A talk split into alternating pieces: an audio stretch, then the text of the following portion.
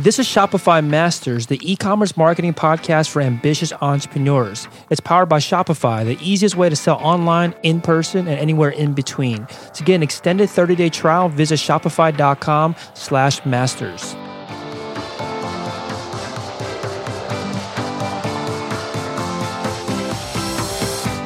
Hey, entrepreneurs, my name is Felix, and I'm the host of the Shopify Masters podcast. Each week, we put out podcast interviews with successful e commerce entrepreneurs or experts to give you inspiration, motivation, and actionable tips to increase your traffic and sales so your store can generate the sales you need to live the life you want. In the last episode, Julian Hearn from Huel.com showed how he used the PR agency to kickstart a 2 million pound business.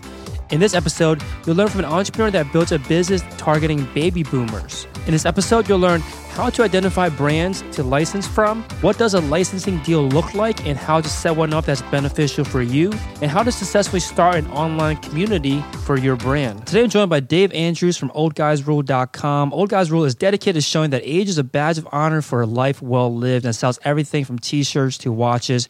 And OldGuysRules.com was started in 2015 and based out of Hermosa Beach, California. Welcome, Dave. Thank you.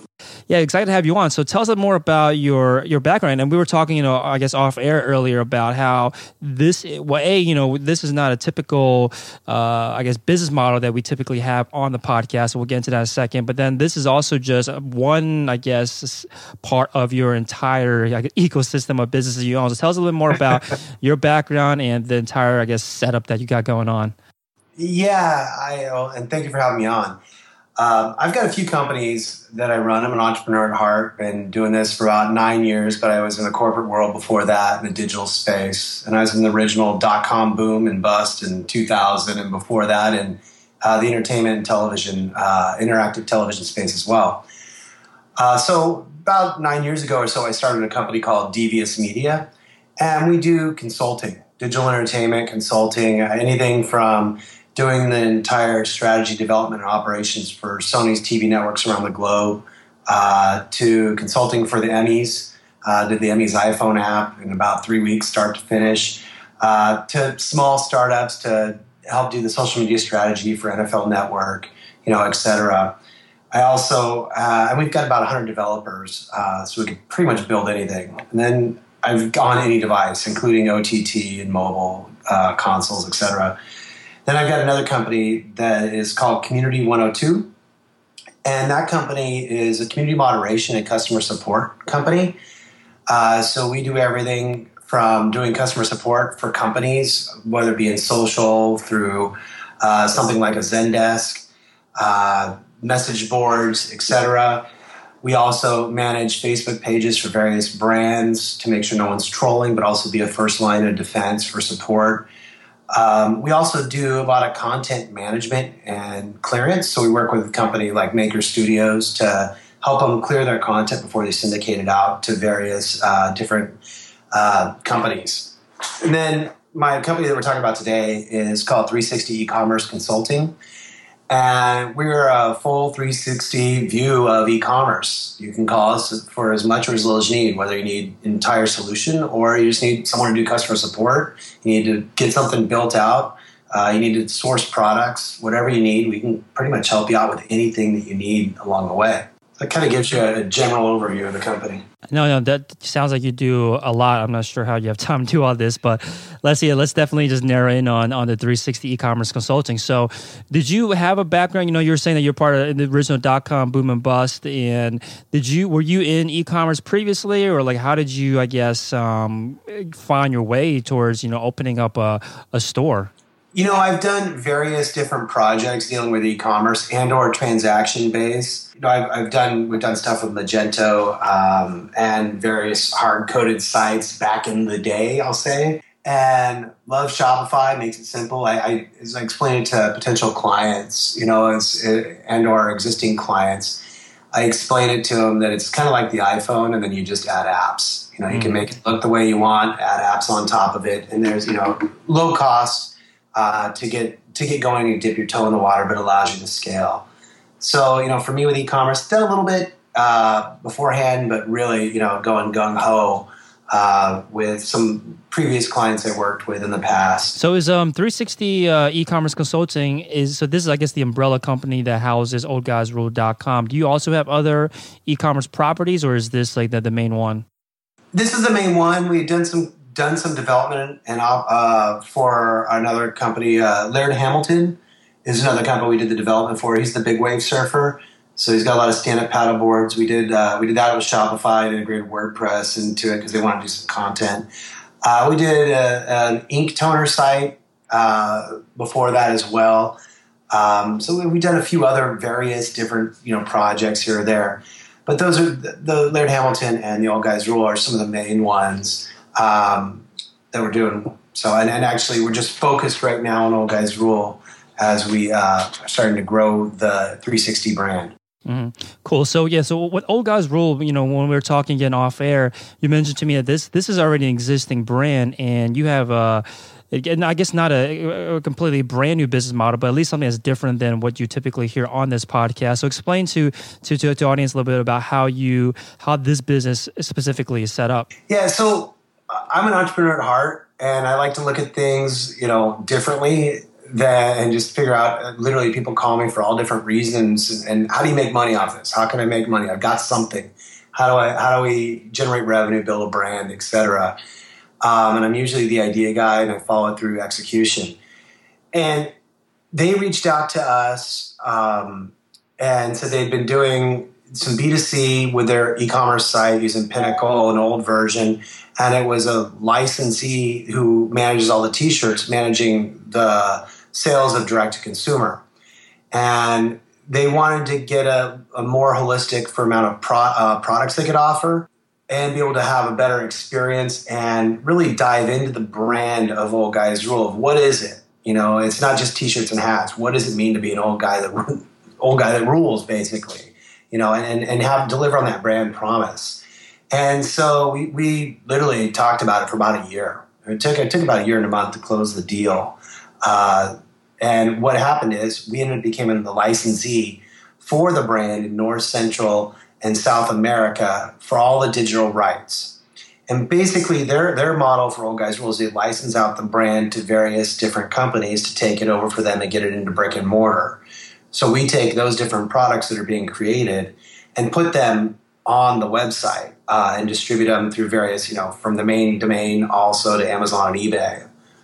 And so we just basically figure out how do we grow the Old Guys Rule brand digitally. We've got lots of different things we've been doing to help, and, and we're literally just just getting over a, a version one of the whole entire experience. So th- this this company, uh, Old Guys Rule, the that that um, they had zero e-commerce presence in in on, anywhere or just in the Americas. Like, what was their situation prior to you guys stepping in? They had a site that was built in 06 on Pinnacle. It was probably last updated in 08 Oh wow! Uh, you know, not responsive. Uh, you know, the, the, checkout process was archaic. The analytics were a little nuts. The yeah, when I look at Google Analytics, you're just trying to figure out what was and what wasn't happening. They're trying to figure out what what do we know, you know, so you can make decisions. I typically I like to look at analytics and figure out what are we building, why are we building it. You know, I don't want to build on gut. I want to build on fact.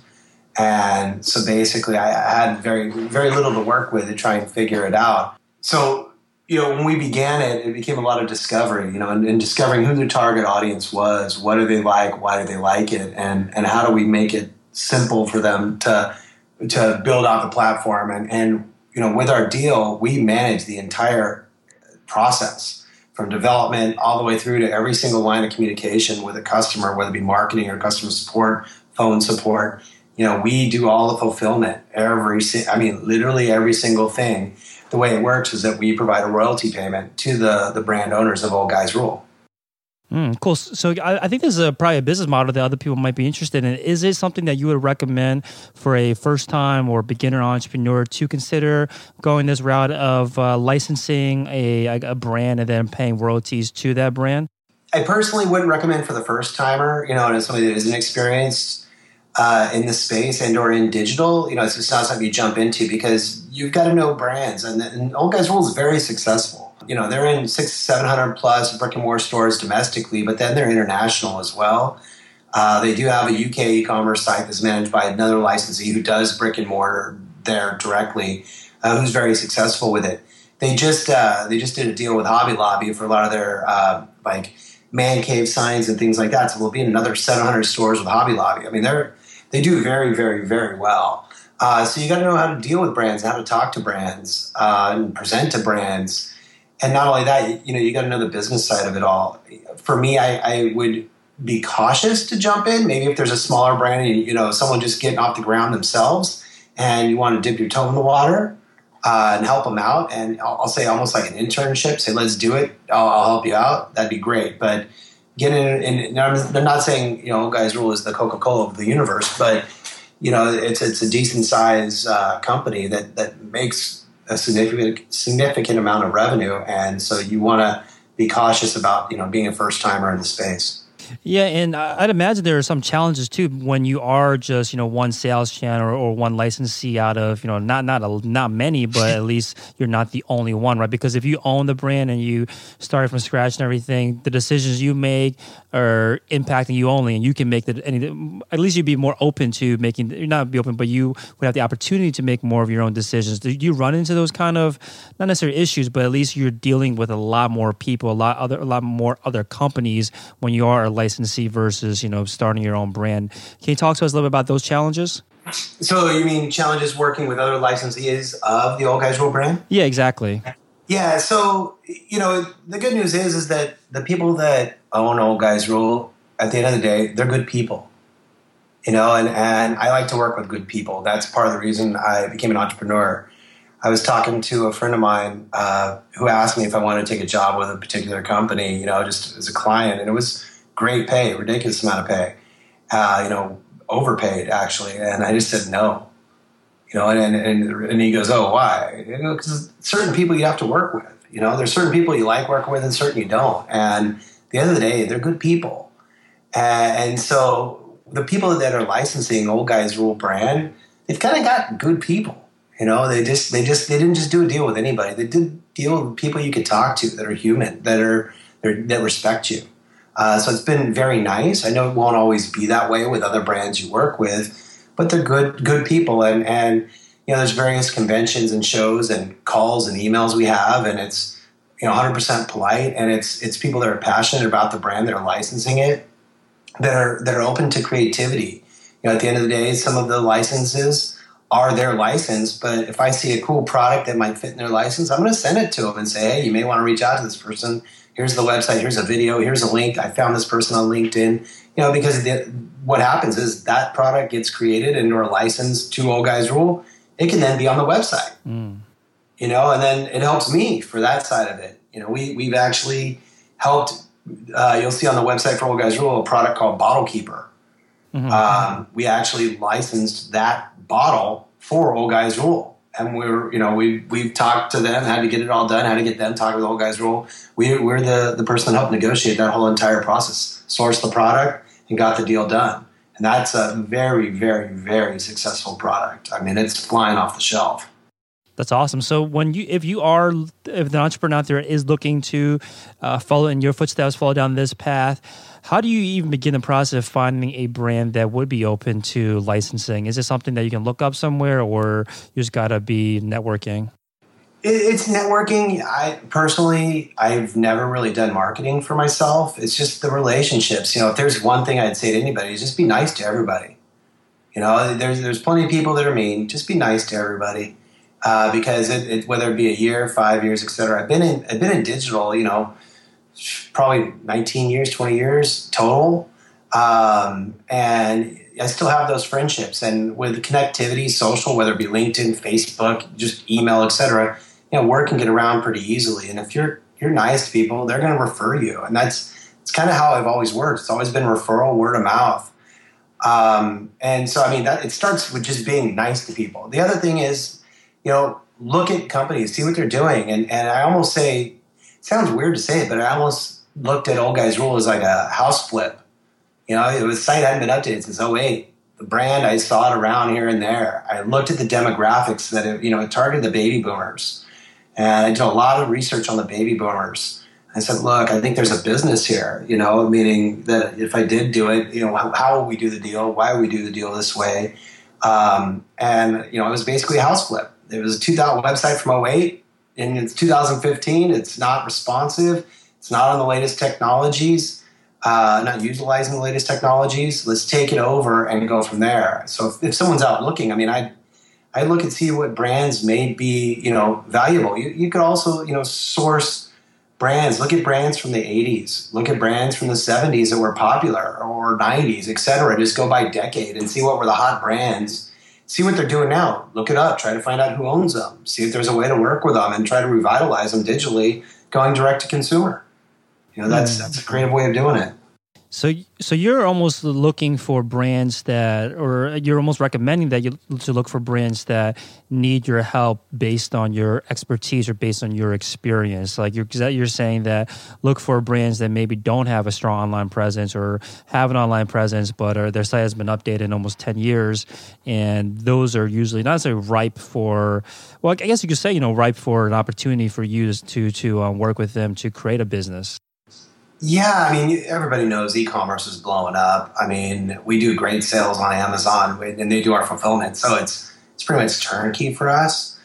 It, but but it's it's e-commerce is growing. Look at all the big boxes going out of out of uh, out of business. You know, rent is very expensive. It's not mm-hmm. expensive when you're doing fulfillment, and you know, there's a lot of brands that could go direct to consumer. And so I look at the the companies that were selling to the big box you know, at wholesale prices, they have a margin. Why not sell direct to consumer and and you know keep it map pricing so you're not undercutting your your big box stores, uh, but you're building your list. Was I heard? Um, and you know, you can quote me later, or I mean, sorry, correct me later, but um, was it Dick's Sporting Goods bought Sports Authorities all their lists and everything for 15 million? But the list was, I, I believe, something like 50 million plus. Oh. And, and so that list is great. You know, there's probably some overlap, but you know, email marketing's crushing it. It's very cheap. So they probably got those names at less than 25, 30 cents a name for people that are interested in that vertical. You know, I mean, it's, it's, e-commerce is crushing it with email. It, it's, it's, it's an incredible business to be in. Um, and that's why for me, I look at companies like uh, Old Guys Rule that they were typically B2B selling to those brick and mortars out there. We have the opportunity for them to sell to consumers directly. You know, if you, you see the t shirts are a great billboard, they're a great product, great quality. Uh, the people that read them love them, whether whether it's a person wearing it or someone walking by reads it and laughs. You know, it's enjoy they enjoy it. It's lighthearted, and it's a billboard. And it, it, everyone says "Old Guys Rule." So where are you going to look it up? What are you going to Google? It's Old Guys Rule. Mm-hmm. And so it's like that with any brand. You're not going to Google Macy's, you know, to find it. And so that's why I, I would encourage more brands to go B2C and focus on that part of their business. Doesn't mean to be the main part of it, but a significant part. And we can handle that literally soup to nuts. Mm-hmm. So when you are when you are looking at brands that, that you want to begin, I guess, relationship with to potentially license from them, Uh, is it you know I'm, I'm, assuming that especially the the more the brands you actually want to work with they're going to be very selective with the people that they work with are there ways to make yourself seem more or at least set yourself up to be more attractive to having them work with you to make it like an easy yes for them to say yes we want you to license our products or license our brand I think it comes from experience. I think it comes from presentations you give. I think it's how you speak to people. And once again, this kind of goes back to being, you know, nice goes back to being honest. Be transparent. Show them what you can do. Show them your past history, and talk to them and, and brainstorm with them. You know, it's not. I'm a licensee. It's I'm a partner. I'm working with you. I'm trying to help grow this business. I'm passionate about it. You know, and that, as I mentioned earlier, I love the baby boomer brand or the baby boomer brand and demographic because they have 50% of disposable income in the United States. It's an underserved audience um, they they love brands and they don't disappear. They stay with their brand forever. They don't swap, switch, anything. They love their brand. They're going to stick with it. That's one of the reasons I chose this to to work with Old Guys Rule and take a risk, and it's been incredibly successful. Uh, so if you're gonna you're gonna approach these brands to work with them, you know you, you should definitely be buttoned up. You should be honest, and don't come with to the table with I can build you a store You know, I, I, it's not. It's anybody can build a store. I mean, look at Shopify and, and others out there do a great job at it. Um, and, and, there's a lot of great, incredibly talented people in the space to help build you stores. You have to come with other things and other solutions, and you have to think holistically. What is it going to cost to operate? How are we going to get people there? That's another cost. You know, people think I just build a store and they'll be there. It's, it's not you build it, they will come. You build it, you need to also have a significant amount of money set aside for marketing. You know, you have to be able to, to get people in your list. Email marketing is by far the most effective way to generate revenue for your company. It doesn't matter what demographic it is. And you have to be able to generate a list and get it growing, but you got to get people to your website first. I, I don't know where else to go with that, but that kind of gives you an idea of how I think. Yeah, so I guess from the, the maybe from the business perspective, you said that this deal took about a year to to come to fruition. Uh, what does a typical deal like this look like? If again, you know, if someone out there is thinking about doing this for the first time, maybe they're in the middle of finding a, a brand to license from what what is it? What do you need to keep in mind when you want to construct a deal that's obviously you know beneficial to both people, but then also, of course, protecting your you know opportunities? You know, it was a creative deal. Put it that way. It was a, it was uh, involved lawyers. that's why that's why it's not cheap to get it going.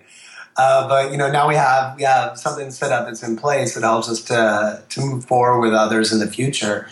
But you know, for me, uh, the, there's various incentives you know, obviously it helps if if we we hit certain points for everybody, right? Um, there's a percentage of net sales, you know, because there's various shipping costs. Uh, products we may give discounts on shipping. We may give discounts uh, if you spend so much in your cart, uh, you know, etc. So you know, we, we we give the royalty out uh, over certain periods of time, you know, and without going into too many specifics uh, per year. Uh, that we that we just kind of hand up hand up hand a nice nice check out to Old Guys Rule. Mm-hmm. Makes sense. Okay, cool. So uh, you, a little bit earlier, you were talking about how uh, one of the key reasons why you wanted to license from this brand was because of the demographic, and you did your research to find out more about them. Talk to us about this process. Like, how did you discover not necessarily this this particular target market, but how did you learn more about the demographic that would buy from Old Guys Rule? You, you know, a long time ago, uh, well, it seems like forever, but uh, infographics are great. They're simple. It's, it's the quick, digestible information that you can just get, and there's it's. I'm not saying always cited, but usually cited.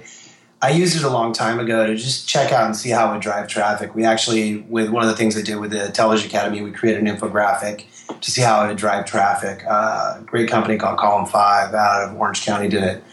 Um, and so what, what you can do literally with a lot of different things, I'm not saying all, but I looked at baby boomers, you know, and they said that their audience, and obviously it's male, it's I'll say 55 plus domestically. Internationally, it's a little weird, but old guys is about 30, 35, which is we can talk about that too. But um, and so all I did is literally look up baby boomer infographic on Google and look at Google Images and then just pop open a new tab of every single graphic and looked at all the stats. What are the key things I'm seeing over and over and over and over again? And typically with infographics, one designer might steal the information from another designer, steals the information from another designer. But you know what? What am I learning about it? What what do they know about that demographic? You can do the same thing with millennials. You can do the same thing with pretty much Gen X. Anything. There there are plenty of those infographics out there. Yes, I can also just Google and read articles, read wiki, you know, etc. Um, and a lot of what I do is just reading, you know, and seeing what's out there just anywhere, uh, just to, to learn more. Uh, but yeah, you know, the quick, down and dirty is infographics, man. There's a lot of great stuff out there, and I, I like I like the short, significant facts. Just give it to me, bullet point. I need to know. What do I need to know?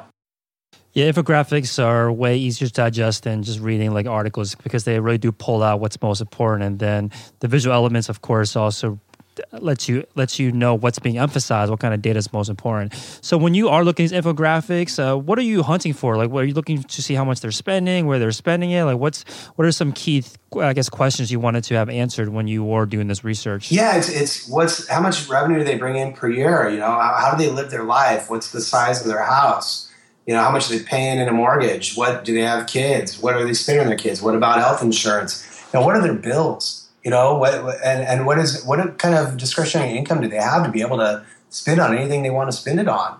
You know, what do we know about them? Um, and you know, part of the things I know is that it's it's the largest demographic out there, and they're living longer, and they're only going to live longer. And, you know, like I mentioned earlier, one of the things I saw was they don't leave a brand. And and you, when you start to think about these things about the baby boomer audience, like yeah, I, I know my dad or my mom. They they like a certain type of food or a certain restaurant or whatever. They're they're creatures of habit even more so as they get older. And when you when you look at the, dis- the disposable income that they've got, think about it. The kids are out of college. They may still be working or getting ready to retire. You know, their homes are probably paid off.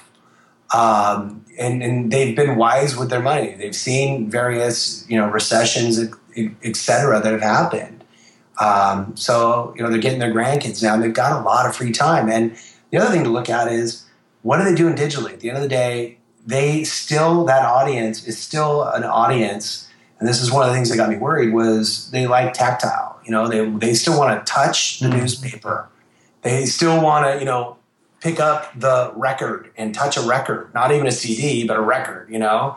They, they, they want to feel it, touch it, taste it, smell it, see it. And, you know, our generation, you know, I'm not necessarily a millennial, I'm more of a Gen Xer, but I'm okay with buying something digitally and not even seeing it and just owning it. You know, music, no big deal. Movie, cool, whatever. Don't care about it. You know, they, they would rather get a DVD in the store and touch it, you know? So it's, that's one of the things I was really worried about. But looking at, the demographics, you know, one of the, the, things I saw as I talk about the flip of the website is it was about 50% of what was going to their site was on mobile. so wow, when you surprising. At, yeah, right. And when you get a site that's not optimized for mobile, you got a lot of low hanging fruit there that you can start targeting and really going after. So that's one of the other things that got me excited about uh, flipping you know, I just basically say flip the website, make it make it responsive so it'll work on any device. Hmm. So you um using this research, you noticed that there was an opportunity because you saw the large disposable income. You saw that they're very brand loyal. They don't they don't you know leave brands like you're saying. Did you also learn anything that you could any information that you could actually apply towards the marketing itself? Like this kind of research, can you use that to influence the way you sell the the products, sell the brand? you know, a lot of it goes into just traditional sites. Keep it simple. And there's a great book that's been out, I mean, it, I don't even know, maybe 15 years, 12 years now for digital design. And it still applies today. It's called Don't Make Me Think. And, I, I would encourage everybody to read today. It, even though the sites in there that may not be relevant, but it's just don't make your customer think. And, you know, one of the other things that I, you know, realize, and this is working with you know the guy, the people from Old Guys Rule that are just great people. They they said large fonts. We can't read. We got we have reading glasses, so make it large fonts. You know, which is it's funny, but me being a little younger than them, you know, I wouldn't realize that. I haven't started mm-hmm. using reading glasses, and so you know, you just got to think about those. The other the other thing to look at too is who's the target. You think it's old guys rule, okay? It's males. Well, once again, it goes back to the baby boomers. It's not necessarily males. It's about 50 50 split of people buying, female to male. And during the holidays and Father's Day, those are our Super Bowls. It's about 60, 65% female. Mm. You know, and so you, you kind of got to figure out where is that target, especially when you're email and other things that you're going to do. Mm-hmm. So yeah, this, this, market definitely seems um, like a great uh, market to get into. At least this target, the, this particular demographic. So this baby boomer demographic you're talking about. This the, the, the issue you brought up before about how they are tactile. They want to be able to receive, actually see things maybe before they buy them. Did, did you find out that that wasn't actually true, or did you find a way to get around that that issue? I think it goes into you know Shopify has great. Um, uh, great tutorials and articles. And, and if you look at it, just getting a product done right, I'm not a great copywriter. I don't pretend to be one in any way, shape, or form.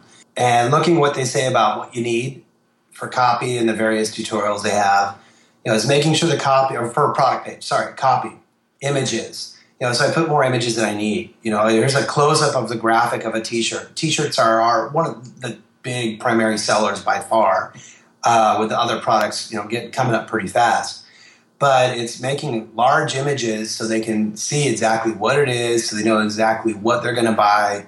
Uh, it's not like I'm selling, you know, too unique of a product. And if you go to the site, you'll see a product called Bottle Keeper. that's a unique product. So you can see the difference from what we did on a page for a t-shirt, which people are used to buying, versus a product that we're breaking for people, meaning Bottle Keeper. It's and that's basically I keep mentioning it, but it's it looks like a water bottle, typical stainless mm-hmm. steel water bottle with a black cap. And what it is, it's a beer koozie. You unscrew the bottom, and inside it's koozie material. You slide your beer in there, close it back up, and then the top, the black cap's got a little, like I'll say, grommet inside of it. Then it screws down and it seals your beer so it won't leak. And so it's it keeps your beer cold and protects your bottle from breaking. Uh, you know, and it's it's a little spin on the typical koozie you might have been used to your whole life.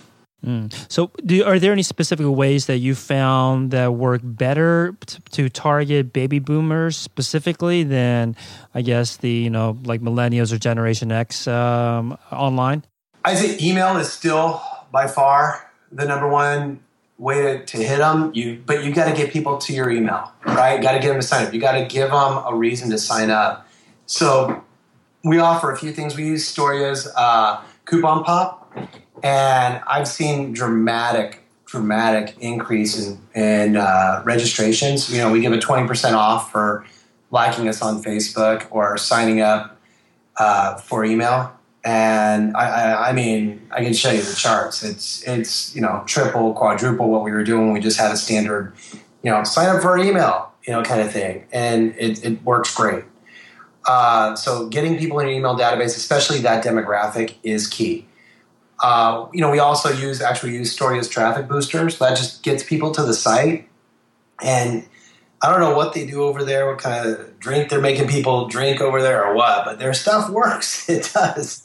you know, it's it sounds weird to say, you know, in, in, in heavily endorsing, etc. But you know, I was spinning, you know, I, I was like, okay, I'll drive traffic. I did um, some traffic with uh, tried drive tried driving traffic with um, you know Google, and I was on the phone with them for about twelve hours doing some Google ads. And, and part of the challenge I had was uh, other brick and mortars were selling our product, and they may not be selling at MAP pricing. You know, we're, we're supposed to be at a minimum of nineteen ninety nine.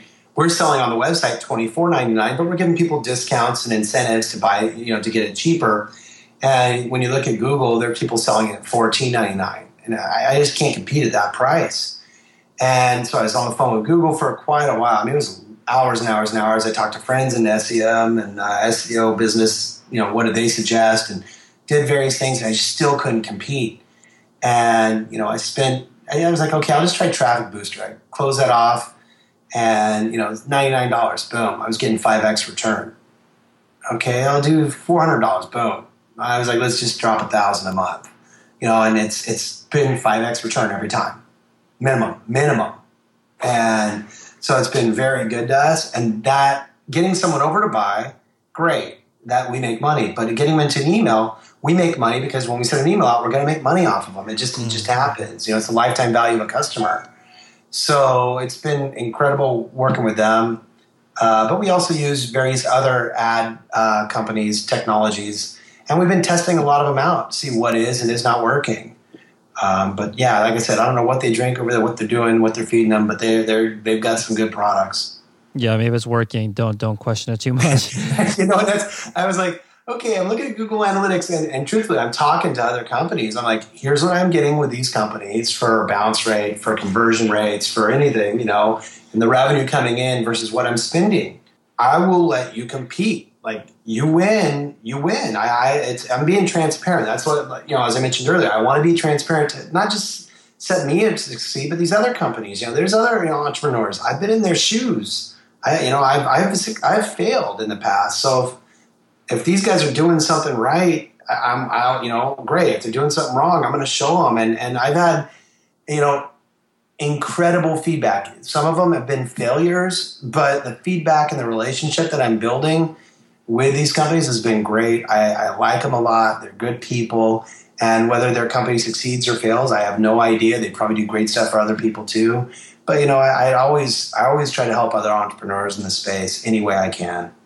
That's awesome. Yeah. So when you are, uh, you were mentioning that, that you you do give an incentive to to uh, sign up for the, the email list, but then you also give them the option to like on Facebook as well. Do you I mean, what it sounds like email marketing, and I think this is a consensus as well, is like way more of a profitable sales channel than you know just a like on Facebook. Do you then decide to go one or the other, or are you still okay just kind of spreading, not spreading, but um, offering both incentives for that twenty percent off?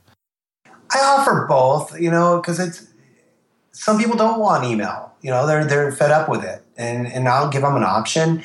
And you know, Facebook as you probably know over the years, they've really changed their tune with brands. It was all about brands to get people on there, and then all of a sudden the brands had to start paying to drive mm-hmm. their traffic. Even though I, you know, I like their brand, if I didn't engage with it, I wasn't going to see it.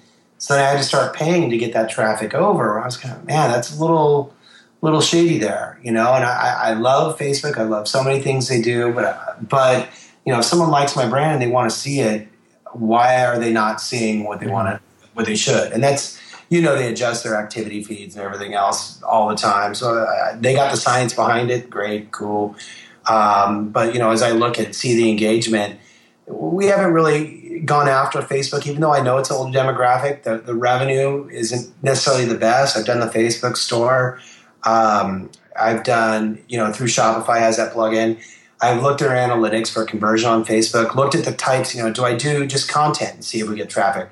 Do I do a product, see if we get a conversion? Do you know what what what works, what doesn't?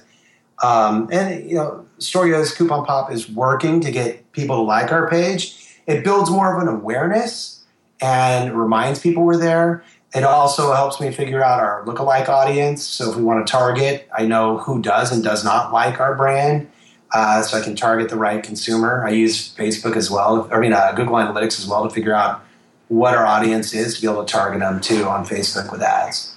Mm. So now, when it comes to just the email portion alone, uh, can you give us an idea how large the email list has grown since you, or maybe how large is it today, or how much has it grown since you've implemented this uh, coupon uh, pop uh, app? You know, we we were getting maybe a couple hundred. Now it's you know over a thousand. Put it out a month. Uh, yeah, and so that's why I say it's dramatic. Is it worth the cost? Yes.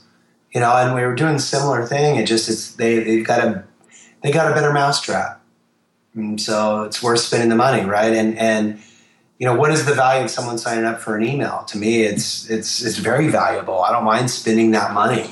Uh, you know, it does it. There's a lot of there is a lot of apps out there uh, that do that and I looked at all of them. You know, I won't tell them. I probably missed a few, but I looked at many, many, many of them, and, and some are sexier than others, or build it faster, or do whatever. I just wanted one that was going to get people into my database. At the end of the day, I want people in my email database. That's how we make money. I send an email, we print money. It just it truthfully is. And I've got two times of the year where it's very, very successful. That's Father's Day and Christmas you know, the other times of the year we do various marketing campaigns with email, and it does very, very well. Uh, but but they're not the Super Bowl. Yeah, let's let's talk about that. Like, what kind of emails are you sending? So, once you get the email address, are you are they just getting these, uh, I guess, promotional emails, or give us an idea like what the, what they what someone would receive if they sign up for the email list? You know, I it, it kind of depends on the year. We're as I said, we're we're just getting over V one. I'll say the store launch. We we had about six weeks to get the site up we launched October 21st last year, and, and literally site up, get all the products, get we use uh, Amazon's FBA, get everything there without we didn't have any SKUs. We had the FN SKU, get all that set up, get it had Stitch integration. Um, you know, just figuring out how we're doing returns, exchanges. Uh, you know, everything, like I said, soup to nuts. What is the communication? How do we communicate within the tone of the, brand? Uh, so it was very, very, very tough uh, to get up with that that time. And we're starting into the V2, I'll say, of the experience with Old Guys Rule. Um, and for email, before it was just, hey, we've got we've got shirts. Here's the shirts. Here's the hats. You know, just to get it going and get get some traffic there. What what we need is a reason to talk to people. You just don't want to send an email to send an email. That's that's not a good experience for the customer, and it, it damages the brand. So you know, my goal is to have a communication with the customer every two weeks, meaning what is going to change on the website every two weeks. And that's, you know, for I'll take Christmas and Father's Day out of the picture because those are you know very targeted, a little bit different audience they have to target on what's on the homepage, etc. But for the other times of the year, I really need really need to figure out. I have two week window. People come about every month so just check out shirts here or there. So one of the things we did is we created Bottle Keeper. Okay, I gave it a two week window, and with that two week window, we'll do three to four emails you know, one is announcing the product. The homepage, the main marquee will have it's the bottle keeper. So everything's in sync. You know, I talk about it on Facebook. So all channels are going to talk about the bottle keeper. Um, then, and that's the first email. The second email might have the bottle keeper and maybe a couple other products. Third email, it's the bottle keeper and you know a few more products. So it slowly starts to uh, just trickle down a little bit. Then we move from the bottle keeper. Two weeks later, it might go into the second position on the homepage and we have a new product. So we launched watches. Uh, by the lady that brought Swatch to the US, she brought the Old Guys Rule watches uh, out. And so we promote those, and that'll be for two weeks. And then it'll slowly trickle down. And, you know, we just kind of keep trying that cycle with breaking a new product or a new vertical uh, or category every two weeks. So we have a reason to communicate and let our fans know mm-hmm. what we're bringing to market. Uh, one of the cool new things we're actually doing, which is a little different for the, the digital brands, is we're actually creating. It's called the Old Guys Rule Club.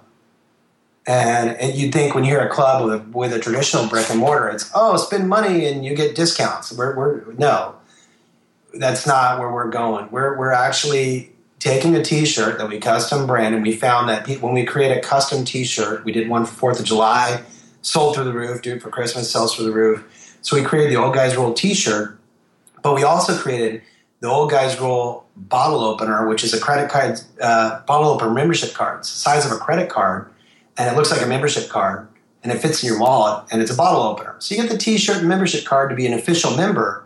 Then what we created is the community. So we created a virtual community where Old Guys Rule that are premium members. Ninety nine a year. You get a shirt and the bottle opener, bottle opener membership card, and you get access to the community. You can also join for free. But the premium members get access into a premium group where we're going to work with our, our fans of the brand to help design new t-shirts.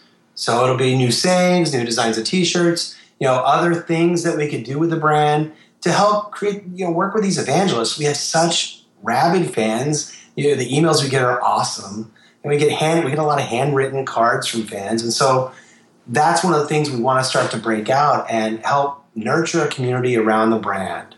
Uh, and that's something we're just going to do a little bit different than what other brands. And that's when I looked at the baby boomers. That's one of the things I thought of doing. It was just a little bit different. Mm, so I got two couple questions that come out of that that uh, I guess uh, explanation you gave. So does it always have to be a, a, new product launch to to as a reason to send the emails, or are there other ways to get around that? Especially if there's you know listeners out there that don't have such a large catalog, or at least a catalog that turns over that frequently. I would say it's not necessarily the catalog, but all. Ask yourself if I got this email, why am I going to open it? Why am I going to click on it? and what am I going to do once I click? Why? And, and remove yourself. And maybe ask some of your friends on Facebook, post a picture of the email. Would you open it? Why would you open it?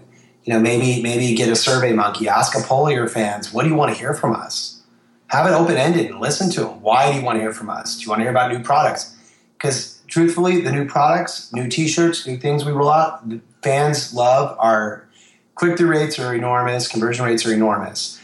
You know, if you talk about your brand, you, could, you know that's another thing you could do it. So maybe you don't always have to sell, but let them know if, what else are you doing with your brand. If you say it's smaller, not a big catalog, are you out in the community doing something? Are you you helping with charities? Uh, are you working on a new product? Let them know it's coming out. Maybe there's a pre-sale you could do. Why? What is your relationship with your customer? And that's what I think you have to figure out as the owner of that brand.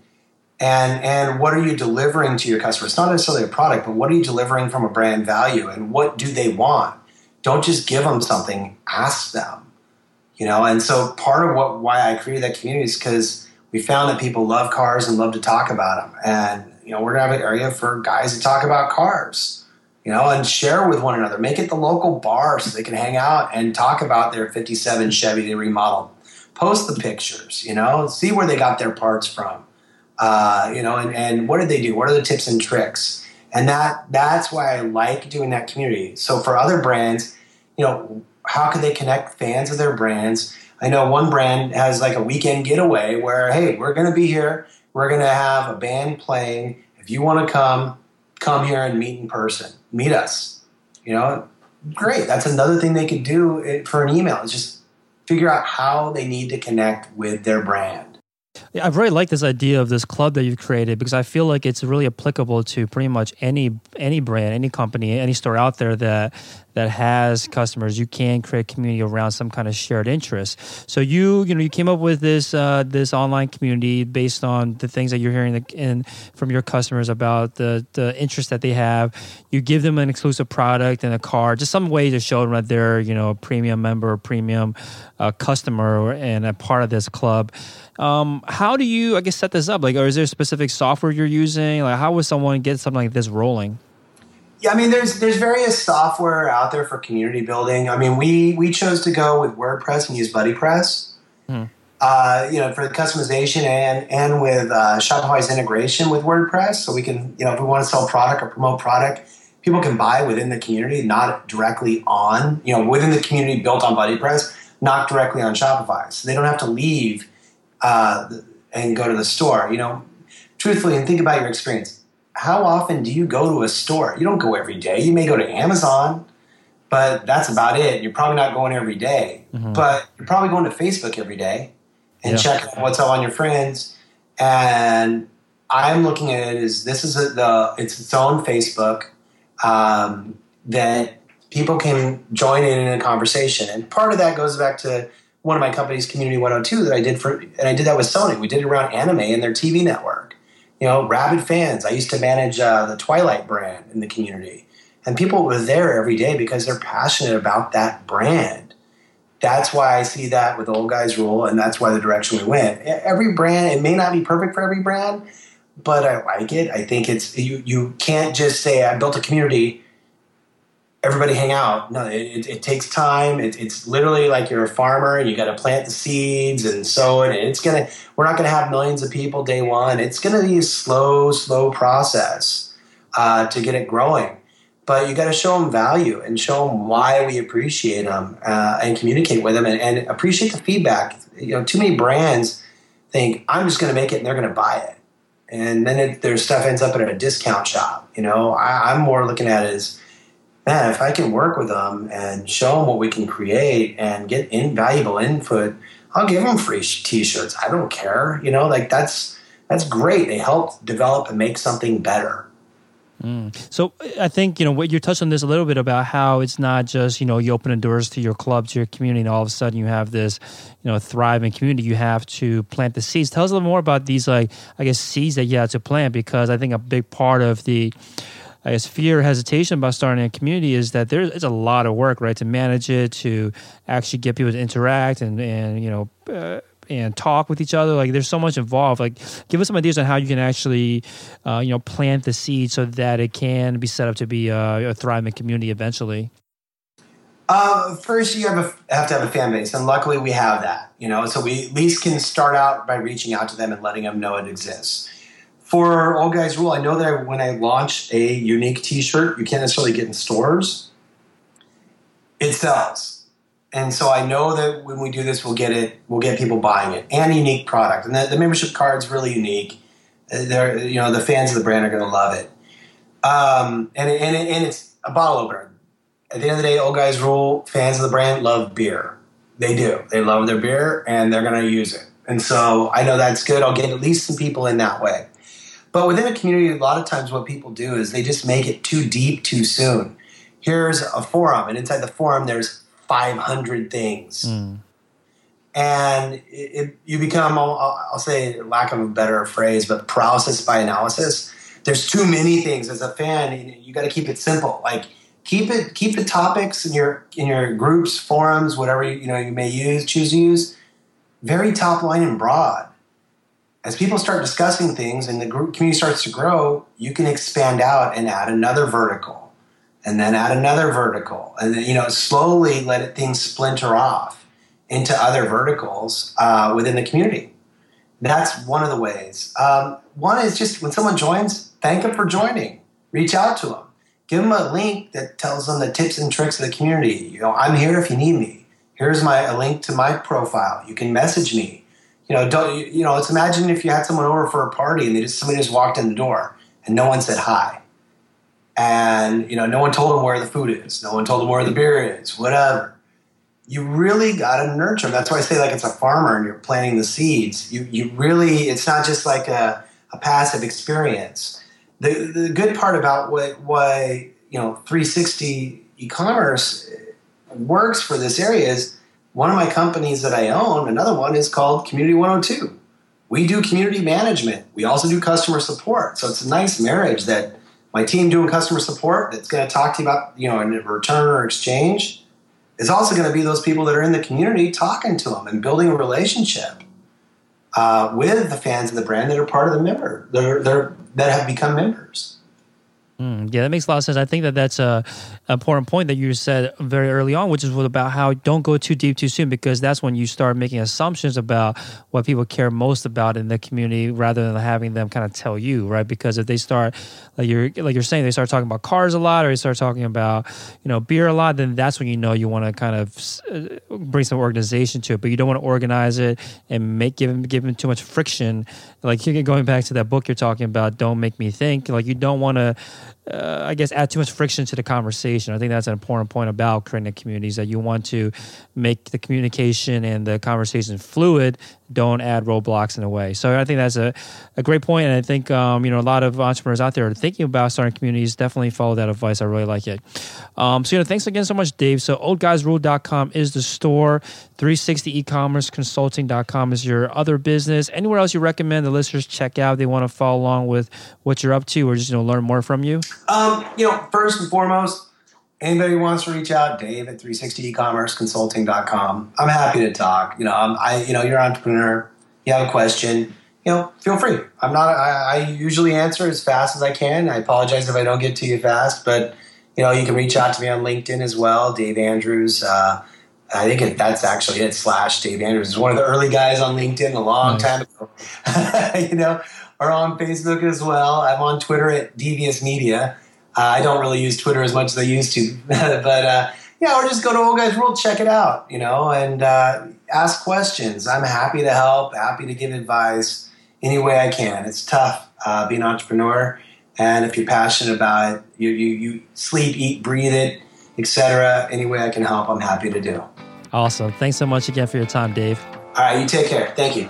Thanks for listening to Shopify Masters, the e commerce marketing podcast for ambitious entrepreneurs. To start your store today, visit shopify.com slash masters to claim your extended 30 day free trial.